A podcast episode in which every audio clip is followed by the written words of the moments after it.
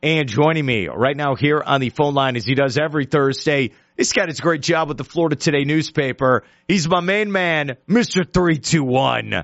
And Alex Trebek, fill-in host. He's Tim Walters of the Florida Today. Cue his music. There's no I in team, but there is in Tim.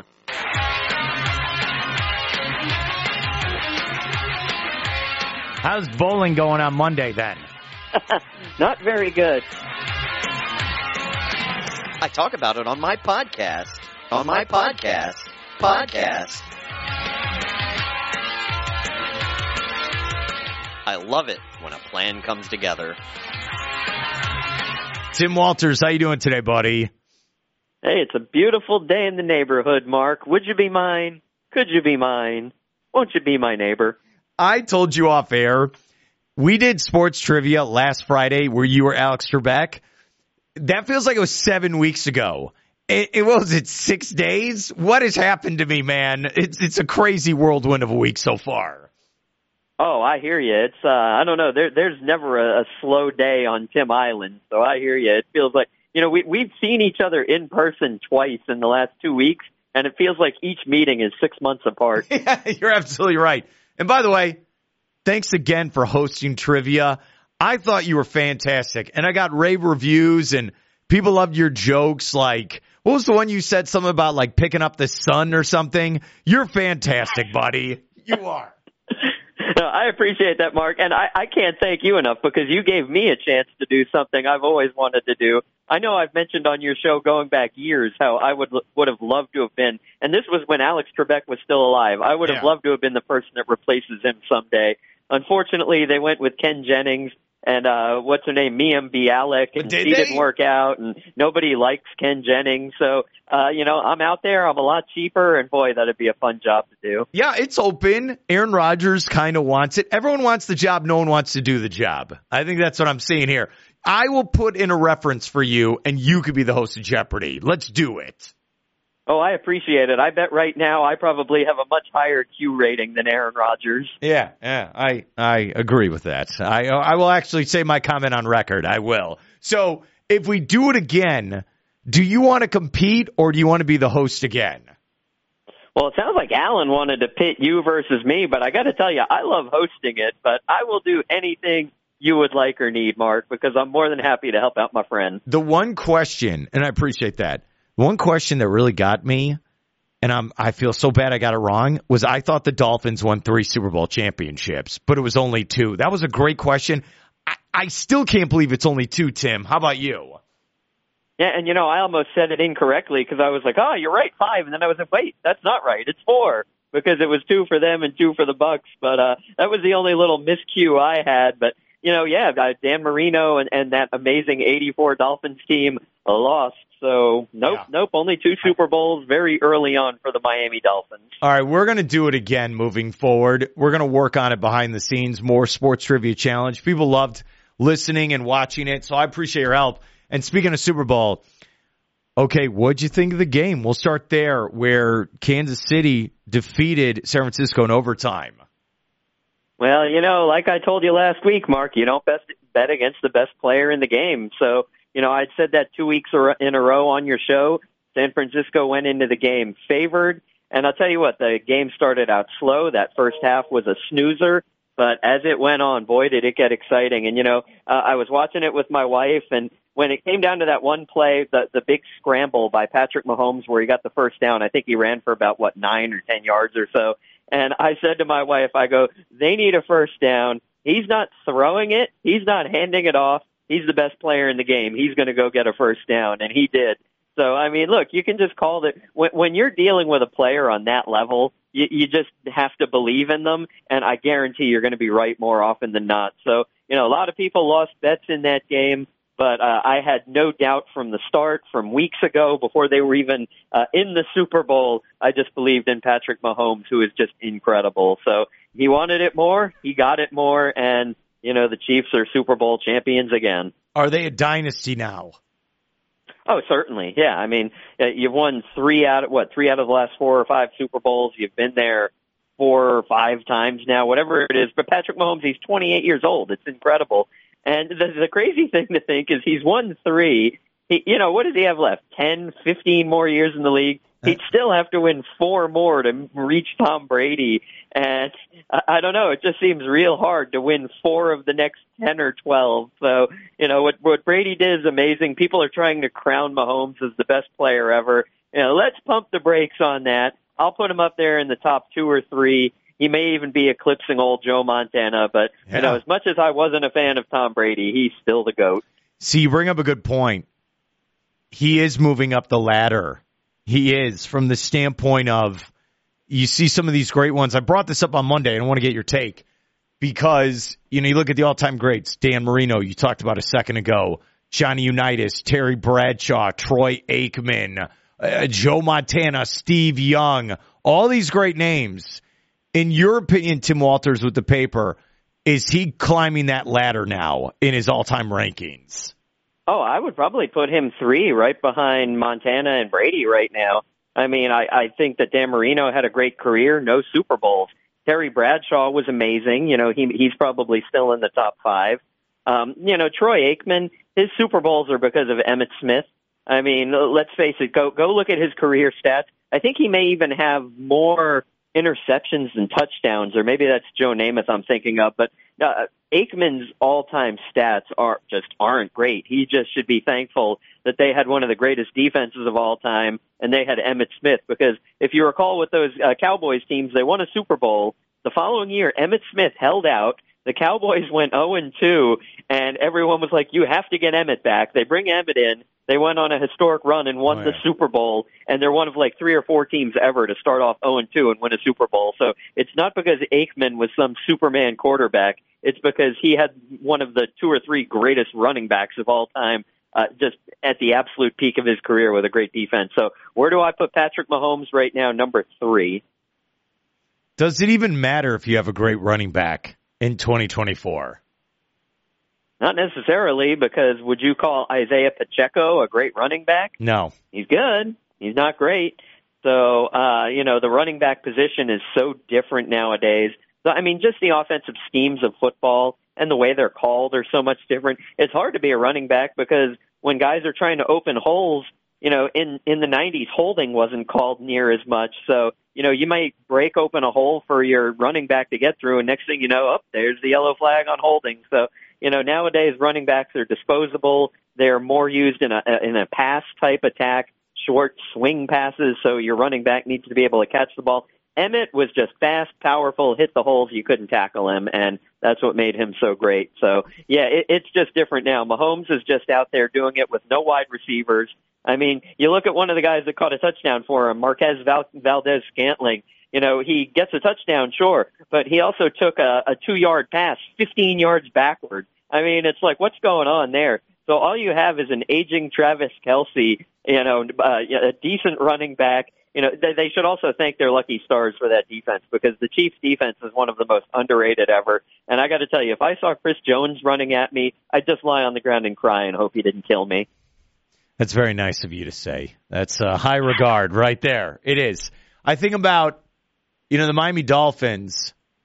You have probably maybe top one or two best wide receivers in the NFL in Tyreek Hill and just the impact he has on the field. You've had him for two years. You've gotten to the playoffs twice. You've not won a playoff game. The Chiefs had Tyreek Hill, lose him, and win two Super Bowls. So what does that say about the current state of the NFL? Well, part of it is the Dolphins couldn't keep their defense together. I tell you what, I would like to see the Dolphins not lose all of their cornerbacks and they're signing, you know, defensive ends off the street. I mean, I heard you got a contract offer, Mark. It was just Damn right. crazy what happened to Dol- the Dolphins the last few weeks of the season. So if they could have held that defense together, if they could have just won that that Tennessee game that they blew on Monday Night Football, they're hosting a game at home, a healthy defense. But no, unfortunately, that's what makes football such a tough game, and that's what makes what the Chiefs do amazing. Is you know they they they st- you know stay relatively healthy, but Patrick Mahomes wins with next to nothing. So you know I I, I don't know what makes that spe- you know what makes that so special. Really, if you look at it, I mean the Chiefs lost their first game of the season this year, but if you remember, Chris Jones held out. And then he returned for the second game of the season, which was against the Jaguars, and he absolutely marauded on Trevor Lawrence. So it just shows you again the the the importance of one piece, whether it be on offense and defense. And when you have one of the best in the game on defense and the best of the game at quarterback, then that's a pretty good recipe for victory. So another reason why I just believed weeks and weeks ago, hey, Lamar Jackson, get out of here. Josh Allen, see you later. San Francisco 49ers, no chance. I'm going to take the the Chiefs every time in those situations. When your book comes out, can you call it Recipe of Success or whatever you just said? That's not bad. Either that or that's the album for a heavy metal band, oh. Recipe oh, for Success. Recipe for Success, the follow up to Appetite for Destruction. I like it. it's fantastic. It really is. You and me, we got something going on here. If we only had musical talent. Your wife has musical talent. Maybe she could be in our band and then we'll learn to play. Come on. she can sing, but I don't know, Mark. You know, I've tried learning guitar, I've tried learning piano, and I know one thing in life. I am not a savant. I am not somebody musically what? talented. My talent comes in my words, in what I can write, in what I can think, but not in what I can actually do musically. So, uh, you know, my best friend growing up was a guitarist. They made me the singer of the band because I was not musically talented, and I was also an awful singer. Hence, I'm a writer, not a singer. It's very poetic of you to say. We're here with Tim Walters with the Florida Today newspaper. Don't don't sell yourself short. I think you do a great job, and I always appreciate coming on. All right, real quick, what was your favorite commercial from Sunday? Oh boy, um, hmm, hmm. that's a tough one. There were a few. Uh, you know what? I I really was cooking and doing other things. I know my wife was glued to the commercials. I actually watched the commercials with less interest than most people. And I'll tell you why, Mark. Mainly because these commercials that you're seeing on the Super Bowl are the ones you're going to see for the next like six months anyhow. Yeah. So I figure, you know, I'd rather watch the game and do things during the commercials because I'm going to be seeing them. So I know that that's an awful answer, but I can't even think of one that truly stood out to me only because I wasn't paying as much attention as probably 130 million other people were. All right, here is my my little rant and I want your take on this. So they would have movie trailers in the Super Bowl and the movie trailer would be just a teaser that says go online to watch the full trailer. No, just give it to me now. Don't tell me where to go. Just give it to me. No, you need to go onto your phone and then look at YouTube and watch it. And then when I go on YouTube, this is what drives me crazy. So I try to watch movie trailer and there's pop-up ads before the trailer. No, a trailer is a commercial. You can't have a commercial to intro a commercial. Sorry. Well, and I'm sure it was probably four minutes long, which is why they want you to go watch the trailer online because nobody's buying four minutes of Super Bowl commercial time. But they will spend three hundred million dollars to make a Fast and the Furious movie. Three hundred million. like, it's so yes, ridiculous. for a movie that will take in 1.5 billion, I would do that every time too, Mark. Let's go get a loan. This is the greatest country in the world. I can't stress this enough. When I when I watch the Super Bowl, I think we're the greatest country from the standpoint of we're the only ones that do this, where it's a football game, a game for children, and we turn it into this gigantic spectacle where it's like a rock concert and we have a halftime show and everyone's breaking down what the outfits are and who are you dating and then who's doing this. It's the great. They're not doing this in Brazil or London or Tokyo. No, no, no just in this country, buddy. So I hope you're proud as an American. Oh, I'd love to be around for some of the championship soccer games they have oh. over in Europe. I bet they're fairly outlandish and lavish over there. But you're right, nothing compares to how ridiculous it is surrounding the Super Bowl. So, hey, hats off to the NFL. There was a survey recently that said baseball is no longer America's pastime; it's oh, football. Yeah. So, you know, it's uh, it's an incredible thing that they've done for a sport that's what just over a hundred years old. So, uh, you know, great job by the NFL, and thank God that that game got interesting in the second half. All right, here's soccer, football. This is what's ridiculous. They come out and they're holding the hands of like a child, and everything's cordial, and then they kind of just release the lineup, and then we start playing. Not in our country. Our guys, they get rock and roll music and then like the Niners come out to a boombox playing, and then there's fireworks. It's the best. Okay, I I feel bad for these other countries. I do. Um, are the Chiefs the favorite next year? Then I think they have to go into the the season favored. I mean, everyone's going to look at them and say the same ridiculous thing that pundits always say. They don't have receivers. They don't have this. They don't have that. You know what? They got Mahomes. They'll have Chris Jones back.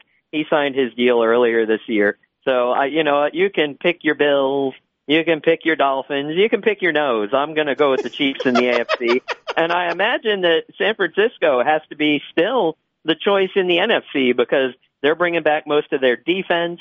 You know, you've still got Christian McCaffrey, who's definitely you know one of the top offensive units or uh, offensive pieces, if not the best in the NFL. They've got great receivers. Uh, Deebo Samuel, I love. Brandon Aiyuk is so good. So you know, uh, it looks like next year, just based on the makeups of the teams, I wouldn't see why, you know, they wouldn't be favored. Obviously, Detroit, a lot of people are going to like them. Uh, Green Bay is going to get a lot of love. I think in the AFC, Houston, where you're going to have, you know, Tank Dell and uh, CJ Stroud and Will Robinson, all of these guys in their second year. They're going to, a lot of these teams are going to get pumped up. San Diego with Jim Harbaugh. And, but you know what, Mark? I will, I will still take for now the Chiefs unless, uh, and, and hey. I hope this doesn't happen, unless Mahomes gets hurt. I think you got to put the Chiefs as the favorite once again. Well, they'll get wide receivers next year. Uh, they'll just upgrade. My thing with the Niners is, you know what? They've had their shot. Give someone else a chance to blow it in the playoffs or in the Super Bowl. Enough. Enough of you guys. Can't win. Enough of this. It's ridiculous. And now the clock's on for my Bears at the NFL draft. So that's what's going to happen. Let's switch gears. Um, today I'm going to the track there in Daytona. We had this discussion last week, but let's re- let's reset. Have you ever been to a Daytona 500 before?